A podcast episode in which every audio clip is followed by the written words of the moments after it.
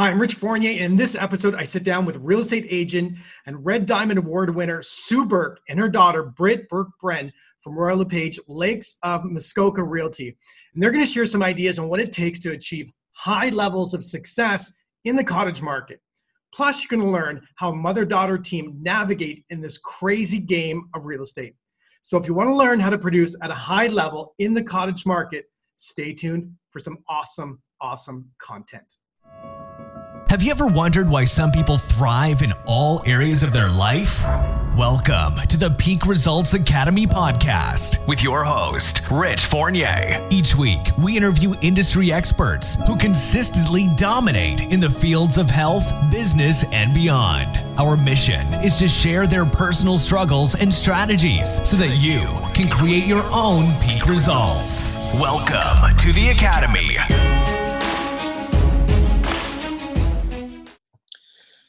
Hello, everybody. Rich Fournier here from the Peak Results Academy podcast, and I'm super excited today to be bringing you this interview. Um, this family that we're going to interview is actually Northern Ontario, which is in the Muskoka region. Sue Burke and her daughter Britt um, have created some amazing results in that marketplace today.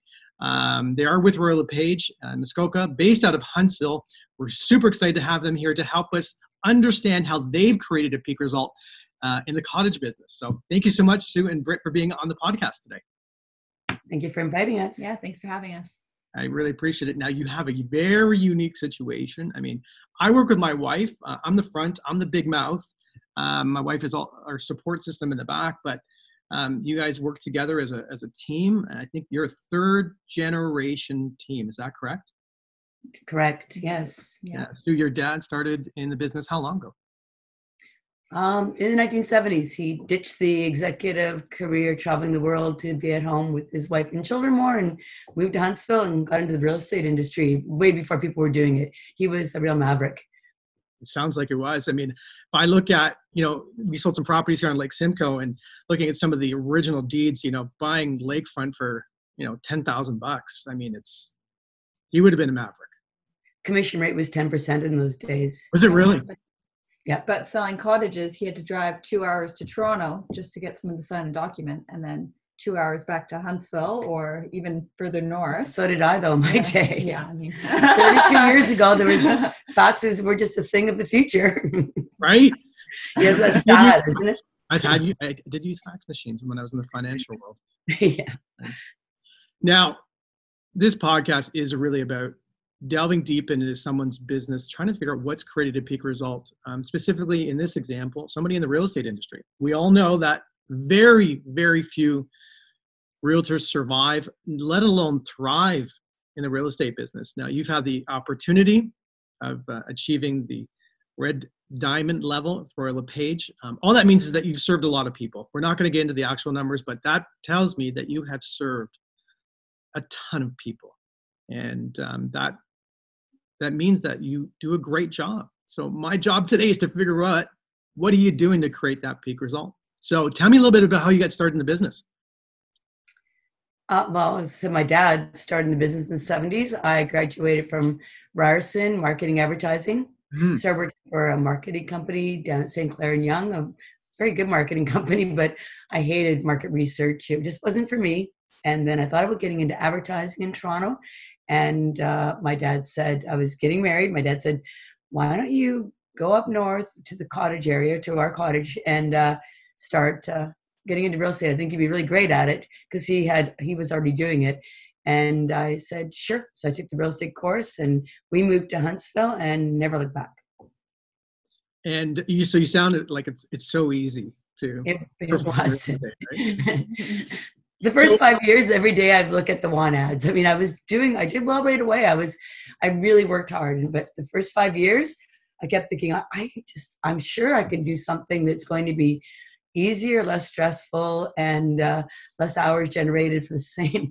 I, I, just felt that i could maybe do something different. And after five years i couldn't find anything i liked better. So i stayed with it and stopped looking at want ads. You know there's a lot of people who never admit that. Like you know I talk to a lot of agents every day, and you know, some of them share with me, "My God, if I could find something else, I, I would do it." Or, you know, I've been through massive challenges in this business myself. I mean, I almost went bankrupt when we first started, and um, um, I don't think we talk enough about how challenging it is in the beginning. Never mind, like not in the suburb where like where I am to go and reach out to people at individual cottages, the boats, the gas, the weather, and then communicating with them. How did you do that in the beginning? In the beginning, it was mail outs. It was personal mail outs. And in those days, you were allowed to, before the Privacy Act uh, tightened policy, we could get a whole list from the municipalities. And I'd get a whole list of people's home addresses and I'd mail out letters to Buffalo. I'd mail out letters to, you know, all over Canada, the States, uh, into Europe, people that had properties. And I really uh, concentrated on some residential in Huntsville. I like the residential market, but I I was a cottage kid. We grew up in Toronto. I grew up in Toronto, and we had a cottage, and I know how it changed my life. So I really wanted to get into the waterfront market right from the beginning. So I had to reach out to people that didn't live here, and I in, in business at Ryerson, you learn how to do letter writing, like business letter oh, writing. Right. Yeah, you, you benefit was one thing we did. Resume writing, you benefit. So when you had a resume, you had to pop into a business. So I, I wrote letters pretty very from the heart because I was new and I was scared. And also, but you benefit things. How how can I help these people? You know, with my new skills. And I, it was lovely. People wrote back to me and said, I'm not even thinking about selling, but I I want to write back to you to say I really appreciate your letter. And if I ever do, and I ended up with this lovely doctor from Buffalo who had a beautiful place on Fairy Lake in my area.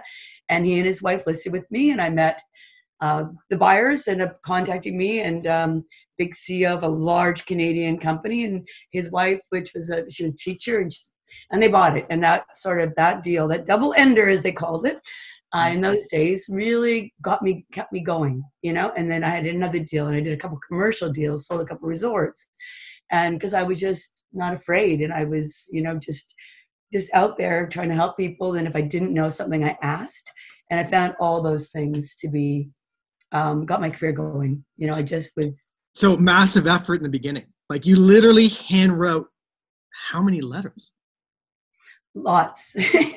Lots and lots. Probably probably literally like every night when every night i would sit um, when i finished my business and i just write out letters write out letters and write and and sometimes like they'd all be in the same sort of area. So i'd you know say you know i love your location uh, you know I, I voted by and and just explain how you know what i thought about sometimes their places from the water and and their location and they were just like so touched that it was so personal right um, it's interesting today's market you know, I type out an email, I send it, even if it's heartfelt, it's almost like it's pushed away because we're so over communicated to. Yeah. So how do you break through the noise today? Britt, like is like when you look at breaking through the noise today as a realtor, how do you guys do that? yeah we have to talk about how we're going to benefit them a lot of the time or else people just you know it's almost like spam to them. They don't want to hear from you if they don't know you. Um, they want to know if they're looking for a cottage sometimes they just want to hear the information on that one cottage and then they you know they just want to work by themselves. You have to tell them why they should be working with one person what you bring to the table what you really have to offer them if they continue to work with you and your expertise and that you're going to be loyal to them if they continue to work with you so you really have to you know um, let people know how it's going to benefit them otherwise they really they want nothing to do with being attached to one single person you know it's and Rich, I have. Can I call you Rich or you Richard? I see. You can call me. All right. I've been called so many things in my lifetime. That's good. We, we used to have a good name, a good friend named Rich that we like. So Rich is a good name. Um, so I also would tell Britt because the hardest thing to do today, and I'm always hammering it to her, hammer, that pick up the phone. You know, if you really want to have a client, if you want them to be your client, emails are so impersonal and emails work most of the time we mostly email because our clients are busy or text we don't want to interrupt their busy days but sometimes you have to pick up the phone you have to have your human voice um, with your emotions and their emotions and have a conversation so you can truly understand their their feelings their their and, and you can empathize it's hard to empathize in in an email so i really think that phoning the old fashioned i would say to my clients, I'm sorry to be so old fashioned, but I'd like to arrange a phone call. Just like us talking here. Like right. this cannot be done with email. We we need to personally phone. And now with the pandemic, I think it really is reaching people to say, you know, pick up the phone. You know, it's still a safe thing to do and, and speak to somebody because it's going to make them I think it's gonna it makes them more loyal, but also helps me to understand them and Brittany too, right? Yeah, yeah. I mean, it's more difficult with younger clients. I find they so often when you say I want to give you a call, they're like, no, I, like I'm at work. Let's just text, or you know, I'm like they don't want to talk. They repel it. They just- yeah. It's I think that's uh the younger generation for sure is something that where you know the personal conversation they want less to do with. Um, but yeah, it's a big bonus, and I mean if you have more verbal conversations, those clients are going to stay long term clients. Like I have clients that contact me all the time um, just to talk about real estate and business, and I've kept them because you know we talk about personal things as well. It's definitely a very personal business. So. Mm. Yeah, it, it has to be. And what I've found just through the, the work that we do that unfortunately text is so becomes so important but I, I have such a difficult time um, conveying how much I actually want to serve someone. Mm-hmm. Right. And that's where we started implementing video um, through our text, through our SMS. And, th- but to do that without being spammy is very, very difficult. So, um, like, do you actively look for new clients every day, or do you, because you're so entrenched in, in the cottage world that you find that it's easier now, or do you still have to actively push? We do a bit of pushing but not really. Um, they tend to kind of come to us. We we get a few waterfront listings. We get buyers from that. Um, or you know we have someone through our website that finds our website. We take them out for a showing and then after that it's pretty easy to um, keep a hold of those clients. Um, like i said you let them know how you're going to benefit them and they're pretty good about you know sticking with you after that after they've had a personal conversation with you. Um, if they've just been in contact over email, it can be a little bit more difficult. Mm-hmm. Um, actually, getting out and showing someone something is the, definitely the best way to keep them on the hook for sure. And, right, it's not like they're jumping out of the boat. And looking for new business is really difficult now because the Privacy Act is so tight that you really can't reach out to someone if you you know you, you, there's no more letter writing i mean you get the the, the mail outs and i mean so impersonal but i mean you really can't reach people, you know, on a real level with the Privacy Act now. It's most of our business comes to us, and they reach out to us, and they're interviewing agents, and we go in and and show that we are absolutely a full service boutique real estate business, and it suits a lot of people. Like a lot of cottage buyers not being here. We do so many and residential, but we do so many things for them. We alleviate a lot of the work that they would have to prepare their property and we just take that out of their hands and so i think that that's why people are contacting us the words got out and, right. and uh, so what would you do to prepare a place if you don't mind me asking Okay. Uh, so uh, the first thing is we're called in for an opinion of value, and usually at that point we're also would be with the client, or in this case, virtually, um, su- suggesting things that we think that would, would improve value. Sometimes as much as fifty thousand or more. Um, and so we'll explain the things that we think should be removed, some cleaning, some and some junk removal, and then we will stage as well. We'll bring in, we'll tell them that we bring in some furniture, bring in some rugs. We'll create a space that looks more bright, airy, and more cottagey versus sometimes, you know, it's been grandma and grandpa's place since the 1960s or 50s. And a lot of people are in their 30s and 40s that are buying cottages and they come in and just, it smells weird. we just try to make it look like some, like we think is probably the demographic that's going to be the buyer. Mm-hmm. What's it like to work together as a mother daughter team? So I know my wife and I, like, she works with me, but I mean, there's some days where I'm sure she's looking for another job. She like, she doesn't want to.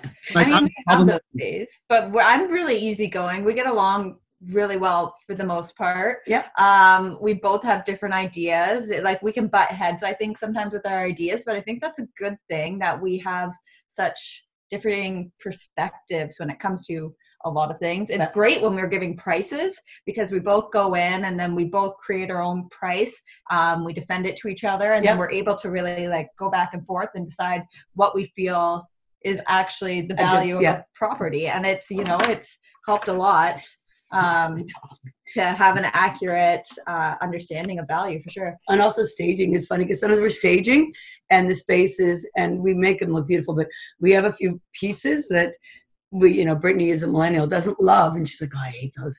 And but I'll bring them in. I'll be like, these work here, and I'll bring them for them all. And she's like, yeah, you're right. I keep on using these few pieces, art pieces, and she's like, no. And I bring them in. She's like, yeah, and the client's like, we love it. Like, so you get a perspective of, you know, maybe a more mature de- decorator with the millennial, and between the two of us, we really bring it together, make it look hip, sophisticated hip.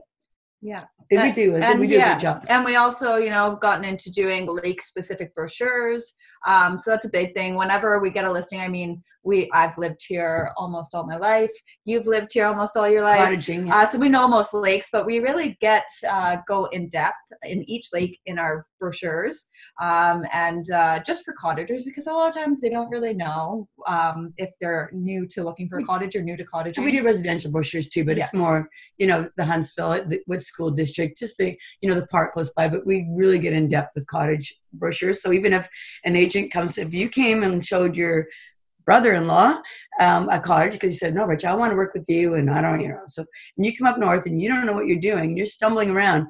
We're gonna have that brochure there where you're gonna know how big the lake is, you're gonna know how clean the lake is, you're gonna know when the regatta is, you're gonna know what goes on in that lake, do they have sailboat races, and you're to come away and your buyer's to come away completely understanding and ready to make an offer and that's what we do for our clients It's we amazing. educate everybody When you look at the top three things that has contributed to your success in regards to serving many clients and hitting those top levels, what would you say those top three things are?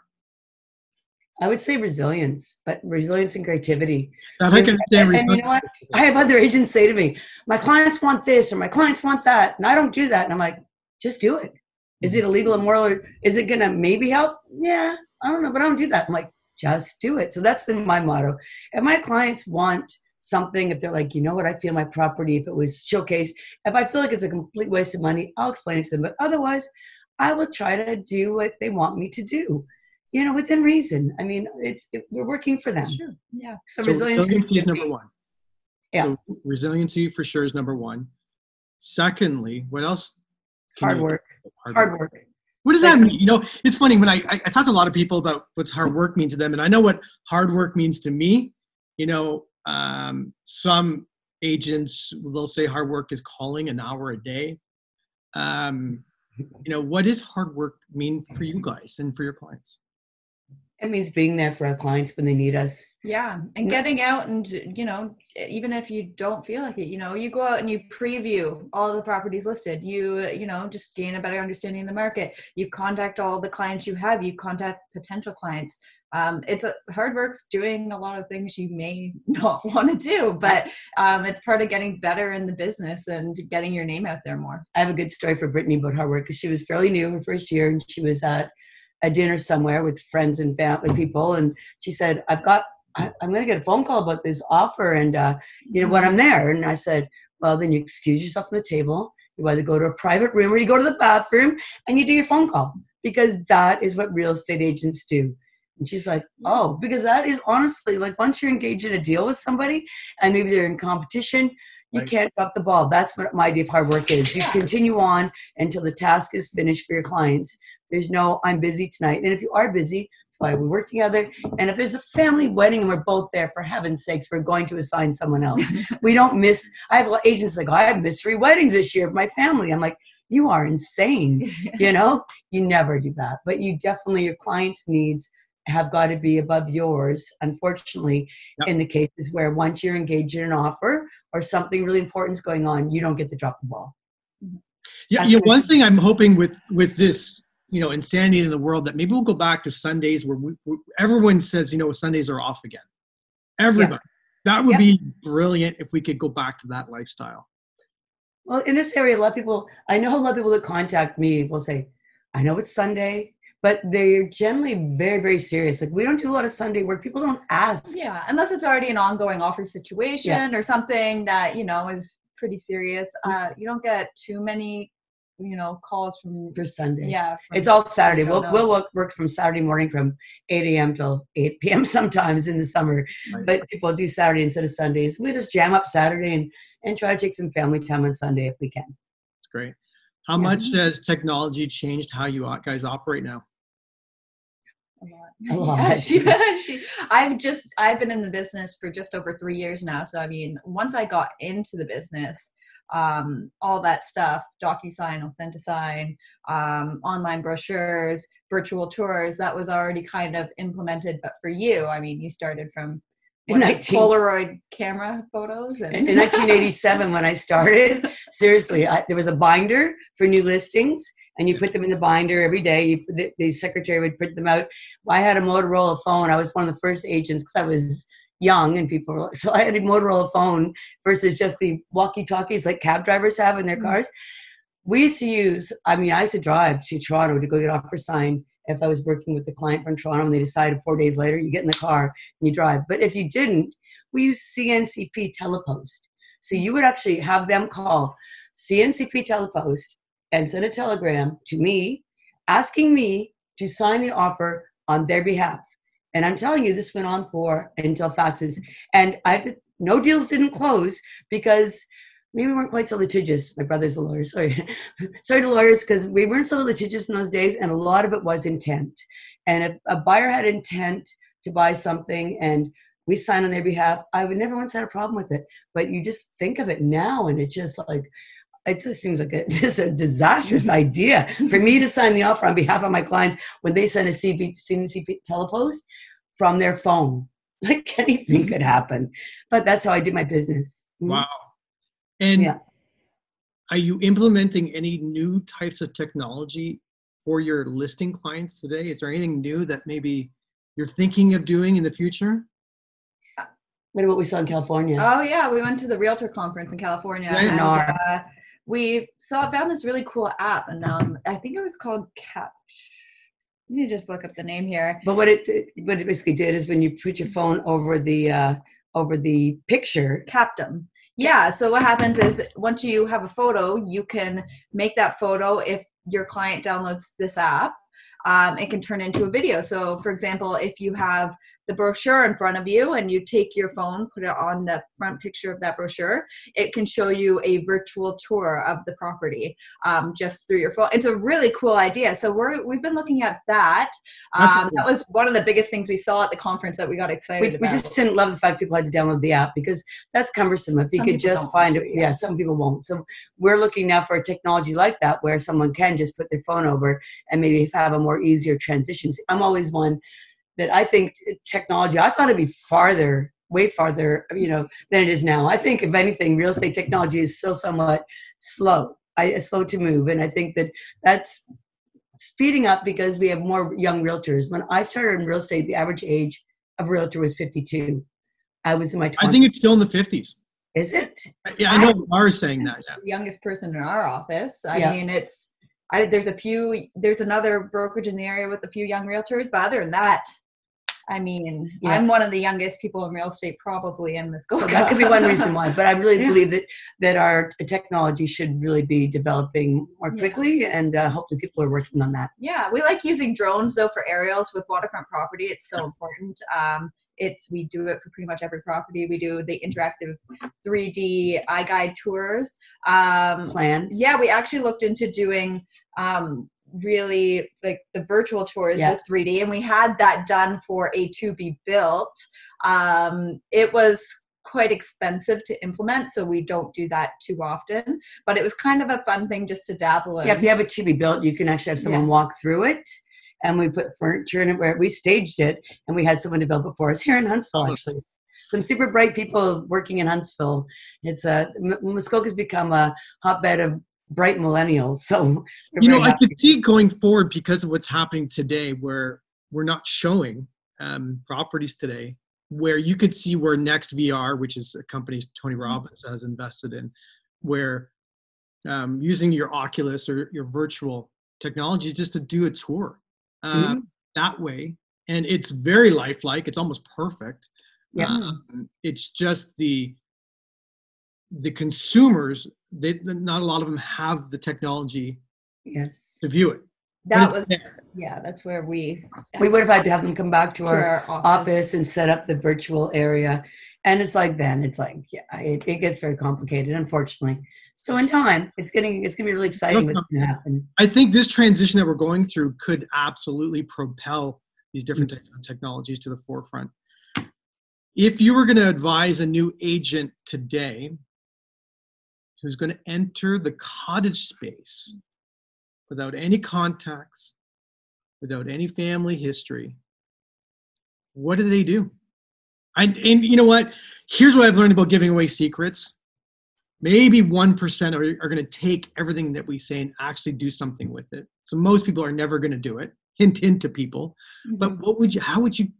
I, I- have no idea of giving away all my secrets because I've mentored people over the years. I mean, I'm I'm happy to help someone become successful. I I, I don't consider it competition because if I'm running my business properly, so I would say the biggest thing, and I tell I have people come to interview me all the time. They think about getting into real estate. They come to me, and I'm very honest. And I tell them when I started in real estate, you know, 32 years ago, I worked and I there was so little being done um, that, and I'm not dissing the other agents, but they were just basically throwing a sign up, coming Polaroid picture, and up they went, you know, and hoping for the best. And so now I'd say you have to have like some real money behind you. After you take the course, you should have forty to sixty thousand dollars ready to go for your marketing um, generation plan. You know, you've got to start putting yourself out there because no one's going to, even in this area, no one's going to know who you are. It, it, in Right. any area, something free you can do is and it's not always free but community events um, you can go to. We have so many events locally. We have Chamber business after hours. We have you know may marche. You go out there to those events. You start talking to people. Um, you get your name out there. You bring some business cards. That's a way to do it where you can gain contacts.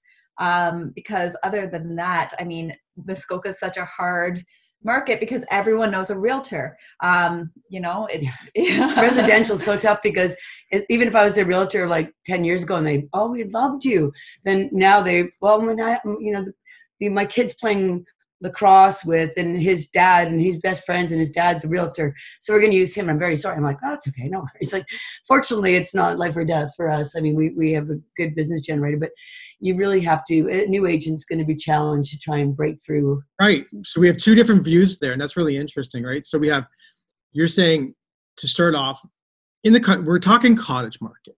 Like it's a different market. Like for me to go up and try to say, I'm going to be Mr. Cottage Guy and go out and compete, it's pretty hard to do. You have to know the area. You have That's to know the the lakes. That's another thing you should do. Right. Drive around the lakes. Get to you know get to know them because if you don't, that a buyer that's going to be super obvious to a buyer right away. If you don't know the area you're showing, um, and there's so many lakes here, and they're all different, and they all have different prices and different stigmas. different following. Um, yeah, some of you know some of them might get algae, and that's the thing. You need to know all that information, and really that comes from experience. But I mean, you can speed that up by previewing, by talking to other agents. Um, you know, you can't Google it. When you're at a property and someone says, "What's that?" and you're like, "I'm gonna Google that." On the phone, eh? Yeah. That's that's Lauren. That's Lauren River coming in, and that's you know you have to know like basically. what resort is that? yeah, what resort is that that we're looking towards? Like I don't know. You know, Yeah. it, it makes it you, you- right away. They start to lose faith in everything you say. It's tough. It, it's quite a myriad. We have like hundreds of lakes here, and you kind of have to know if you're getting into cottage country because my clients and Britt's clients, they'll start off like, I want to be on this like this big lake, and then we end up with them, you know, up at Clear Lake or they're at Bernard Lake, or and suddenly 45 minutes north of where they thought they wanted to be, and and we keep showing them different properties and different lakes until we find them something. Yeah. And so if you're if you don't know the lakes, you wouldn't even know where to start. and it is a learning curve. When I first started, I mean, I, I'm growing up here is one thing. I knew a lot of the Huntsville lakes and Lake of Bays, and but uh, getting out north and north is what we've done. And even in Kearney, I know all the small lakes now. I mean, it takes time though, and it takes. Uh, but I've been lucky to have a teacher that has been getting listings in all these lakes for years. So every time we go to a new lake, she is the one letting me know exactly what I need to know, and it's just been, you know, uh, but I. It, and another good thing for a new agent to do would be to talk to a more experienced agent. and to work with one. I mean, honestly, to go in up front and tell an agent up front, I would like to work for you. But that's the tough thing. Who wants someone to work for them for two, three years and you train them and get them exactly where you want them and then they leave to go on their own. but that happens, right? It does Yeah. happen a lot. Yeah, Yeah. it's a. I think it's a challenging part. You know, the teams versus non-teams is a, it's a whole other conversation. And uh, It's done in construction here too, though, right? Like there's so many businesses, they'll train a mason or they'll train a, and that the younger guy goes and leaves and takes half the business. It just, it is the way of the world. it is for sure, Yeah. for sure. You know, when you look back at COVID, you know, the conversations that I would have four weeks ago and how to build and market and grow your business, you're getting a peak result in your business is different today than how I'm going to speak to you about what's next. You know, how are you serving your clients through this this time? Like, are you proactively still looking for new listings? Are you like, how do you operate in this new environment? Listings are coming up, so we are sending them to clients. Um, we just got a note today that in um, all of our area, there's no showings until April 8th, um, which is great because I found I had a lot of clients that were uncertain as we were an essential service. Things were still coming on the market. They wanted to see it, but then they weren't allowing showings, but some properties were. Um, so Very they were confusing. worried about missing out, right? Um, but now we've got that email that no showings till April 8th at least. Um, my clients kind of can take a breath. but we are still listing cottages, they're vacant. Um, so we're kind of getting them prepared. We're pre listing them for the next, you know, putting the date as end of April. Um, to have them on the market then. And we still have snow and ice on the lakes here. I mean, yeah. realistically, this is still early for cottage country.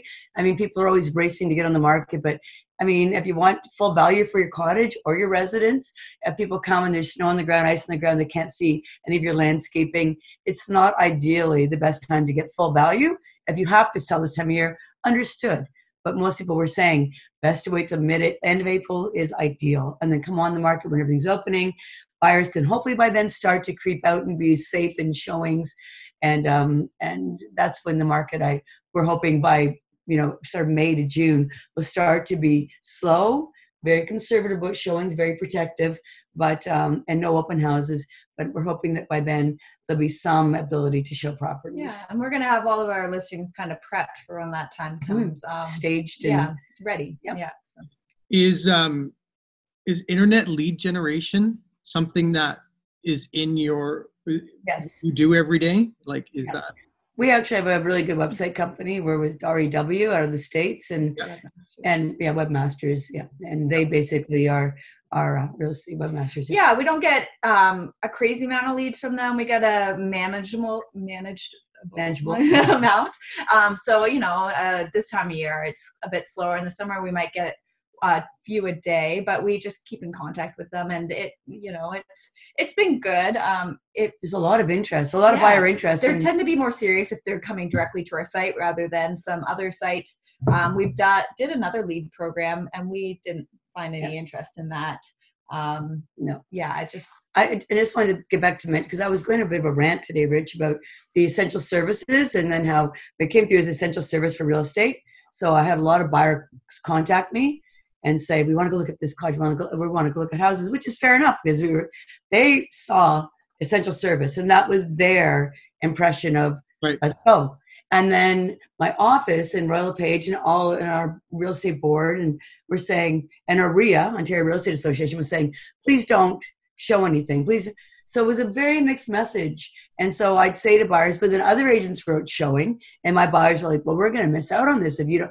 It put real estate agents in a very difficult, I, I, I was really like feeling so uncomfortable with the whole situation. And then now I'm so glad that April 8th has been set out as a designated date because now we can all say, April 8th. Nothing will happen. So we can all. That's just for Muskoka, but I yeah. mean, I'm sure other. I'm uh, sure there'll be other places that will be I'm sure we're taking our guidance from Royal LePage uh, Canada, who are also taking their guidance from CREA, from OREA, all the all the different real estate mm-hmm. associations, hopefully. But it really we we need to stop everything. And I mean these virtual showings. I mean we talked about that before we spoke to you, but I don't think I'd be completely comfortable because people do virtual showing and they're like, oh, I didn't know there's a train track like 600 feet away. Or you just, there's so many variables that could change things, especially in waterfront. Well, I didn't realize it was weeds next door. You know, I didn't realize that they had a dog that barked a lot. I don't know. The, there's just a whole bunch of things that could go wrong, and people could back out and say that they really weren't well represented. And I think that puts us in a bad position because I think that unless somebody has to buy, um, I think it's not a good time to do it until you've seen something personally. I love your integrity. To be honest with you, I, I you know there's a big push and i'm watching some people do some things about virtual stuff but i, I completely agree with you um, i think this is a time where um, how we respond or how anyone in any business responds today is going to dictate what the consumer is going to think about you in the future. Yes. Like this is so important right now. And it's, I think people have to lead by example, take a stand for what's important to you and what goes against, like in your heart, and what you would want for yourself. Yes. Yes. It's a very important time for the real estate industry. And I completely agree that leadership for a period of time was very unsure in how to lead. Yeah. Right? Essential yeah. service, yes, but in practicality, no. Yeah. Closing uh, pending deals, sure. Yeah. Right? That needs to continue on. Mm-hmm. But I understand how difficult it is to go and show property when you're being told you cannot be around other people. And I think and our, and our and our insurance may not our insurance not may not our insurance will likely not cover deals of virtual showings if something goes wrong.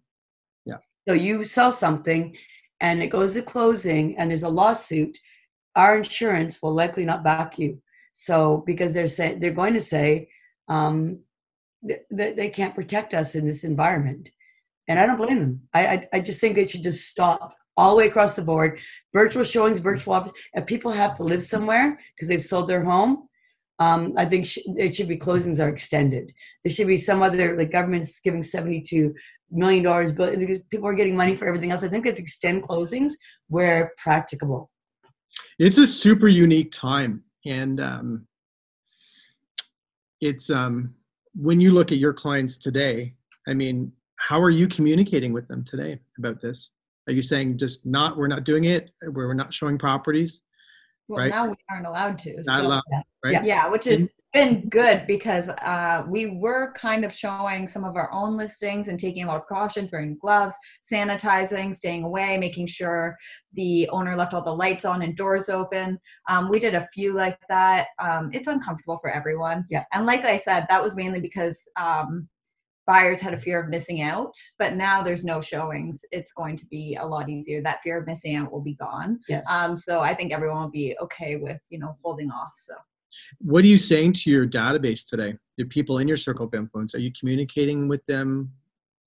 Oh, Talking yeah. about the market? talking with the, the sellers, talking with my sellers, uh, like had like two two conversations yesterday, like on a Zoom call where you're just chatting and just basically running through the scenarios of what could happen and what may happen because nobody knows. But my thoughts are about this market is there's still a great deal of, de- of demand by buyers. Like we're get, I'm getting a lot of contact from buyers saying we want to buy. When can we buy? Can we buy now? Can we look now?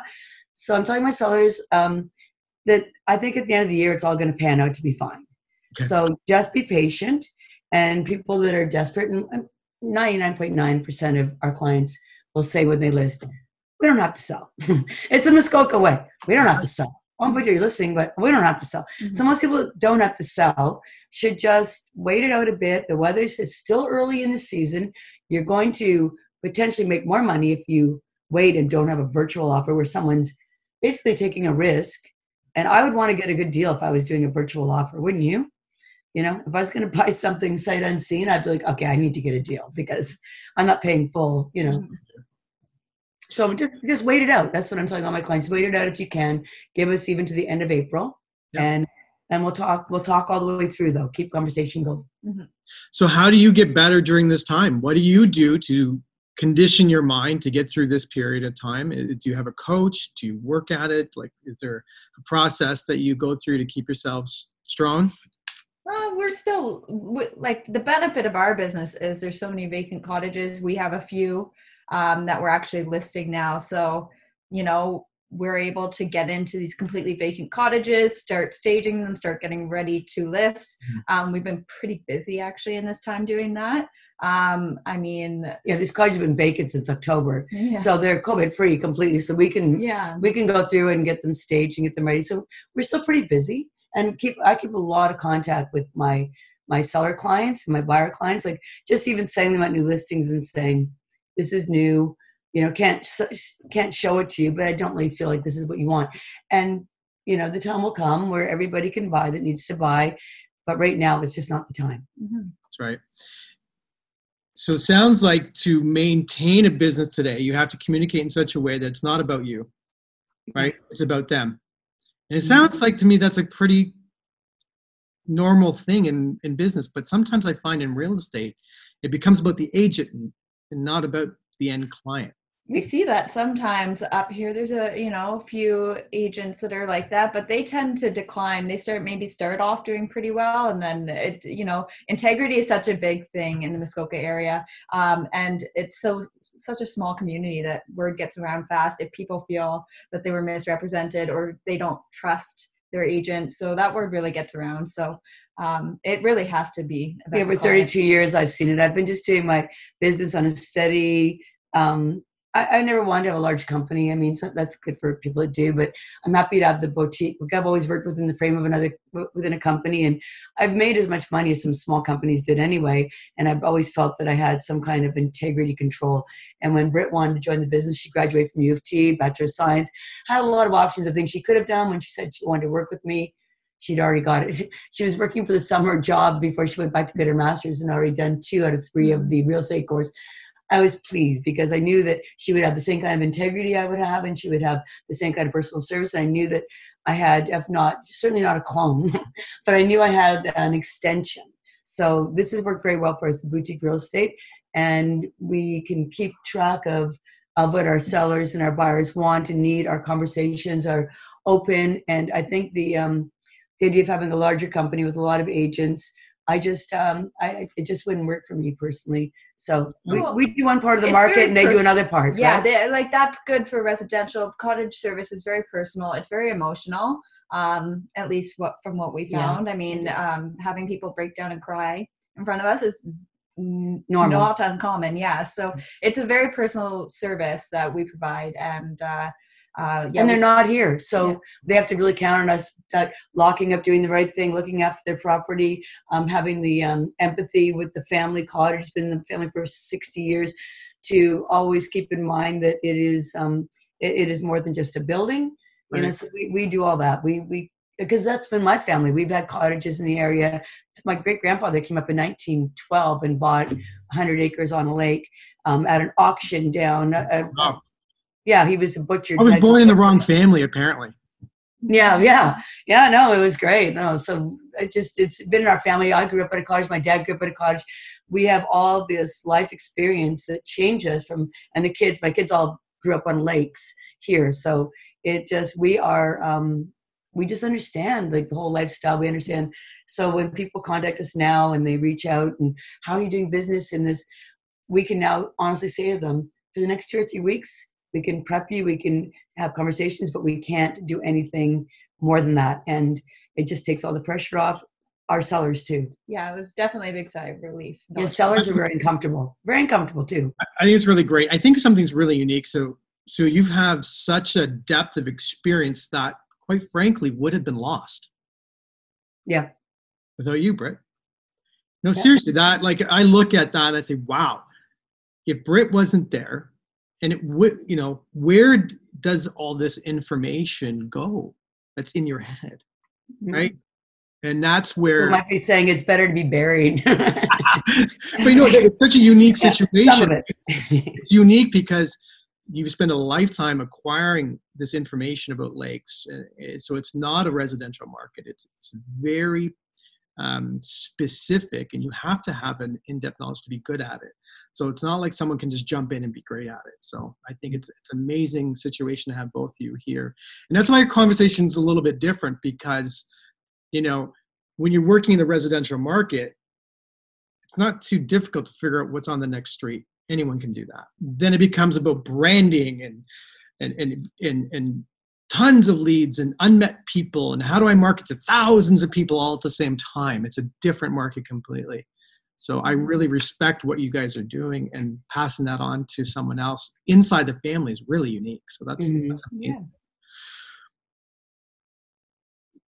Yeah. if you were to really nail down what separates a top producer from somebody who doesn't make it in the industry do you have any vision or ideas about what that is like why is someone able to produce at a high level versus someone who has to leave the industry not being able to what's that common denominator you have any idea well i think we talked about it a bit hard work is a big thing i mean um, like you said, going into the office when you're new, doing duty time, getting out to events, getting to know people.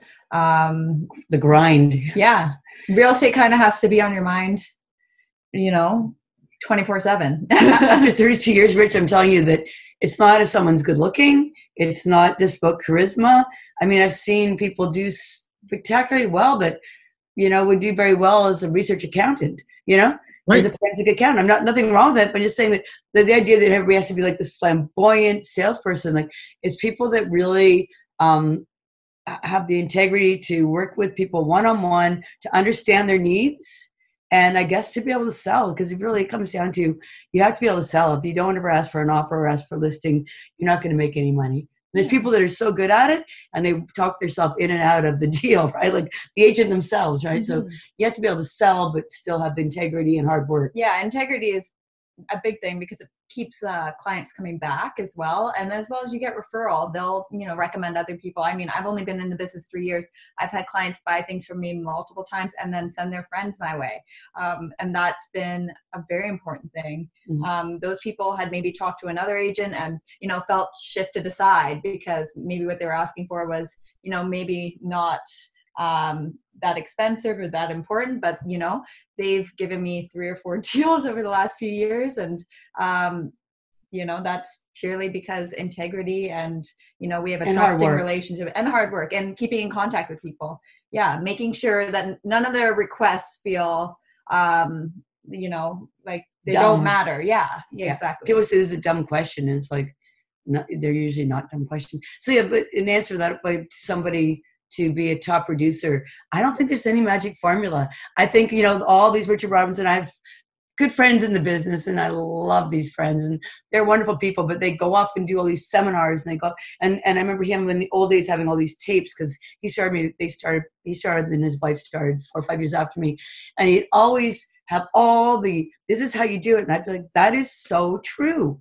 That is true. That is how you do it. Because he'd run down the things of but I said, you have to go in the office. You have to work. like, you know, you can know all these secrets, but it comes down to hard work. If you're willing to put in 40 to 60 hours a week, every week, and treat it like a business, not like I nothing against real estate. If someone to go in at noon and come back and look for someone to go for lunch with and never come back. So I mean, if you're running it like a real business, you may not be a top producer, but you're probably going to make a living at it if you have integrity, you're honest, you, you, know, and you're a really hard worker, you're going to be able to make a living. And get back to people right away. That's a huge thing. If even if you're new in the business and someone you get an email lead, um, if you get back to that person right away, they don't have a chance to talk to someone else.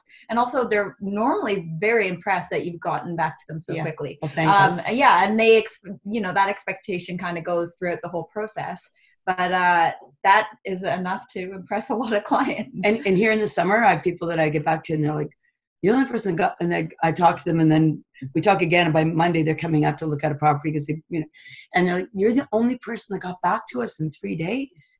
And then like two days later, they're like, "Oh, someone got back to us," and they're laughing because they've already had an offer. So I think it, it, a lot of people just it's not necessarily their number one priority. Right. When you say well it's great for everyone else who wants to work. Um, yeah. hard work. So that tells me that we all know a lot but there's a gap between knowing something and actually doing something. Mm-hmm. and it's the in the execution of the knowing. Like i actually got to execute. And that's yeah. where 99% of people seem to fall down.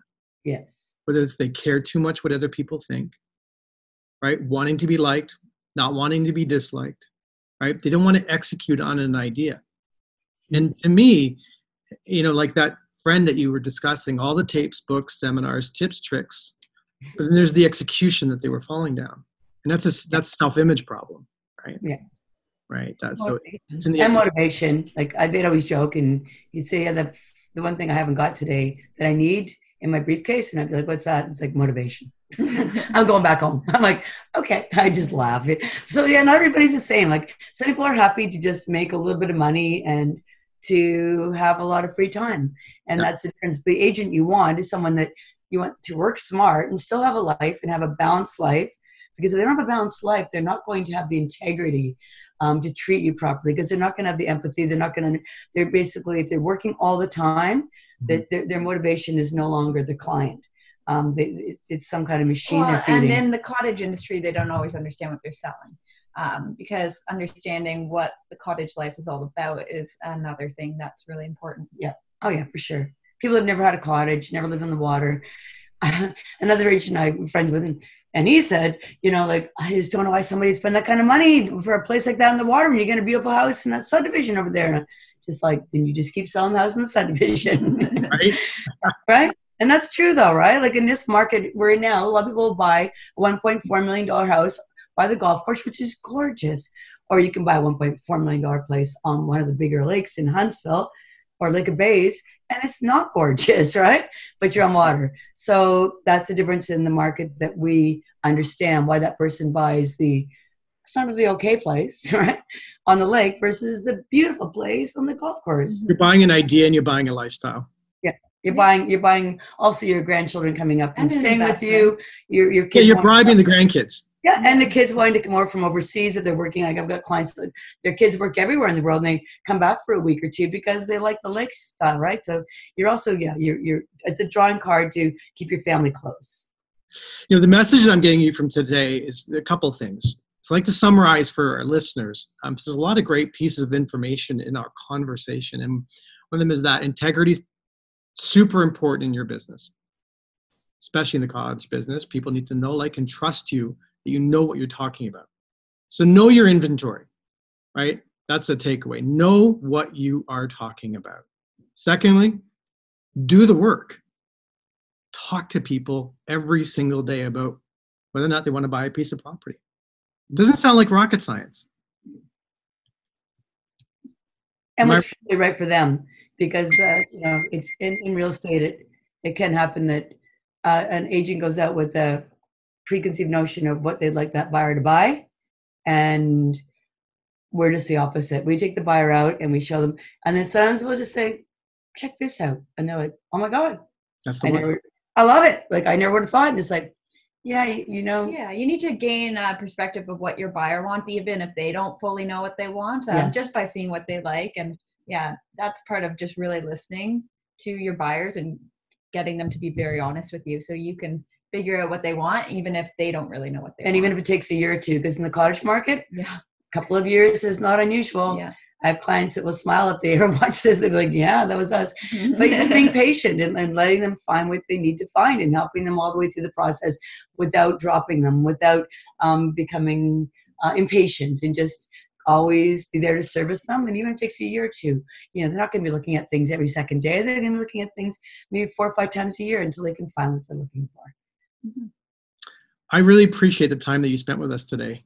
Um, you have such a unique perspective on the cottage industry, especially in the real estate world. Um, thank you so much for sharing. It means a lot. And what you're doing is you're actually, you know, for the agents that are driving from downtown Toronto to buy a piece of property, may not be serving their client to the best of their ability. Mhm. That's being said gently. Yes. Um, so I I've worked with I've worked with Toronto agents that have worked with me, and I've paid them a referral when they bought the property. And they've come to me and said, "I'm a Toronto agent, but I know that if I work with you, I'm going to get a better property. I'm going to get what I'm looking for, and I'll just rebate them 25% referral on the commission when Yeah. When it, Sometimes when we see things go for much higher than we would have assumed they go for, a lot of the time it's because a Toronto agent has come up and sold that property to one of their buyers.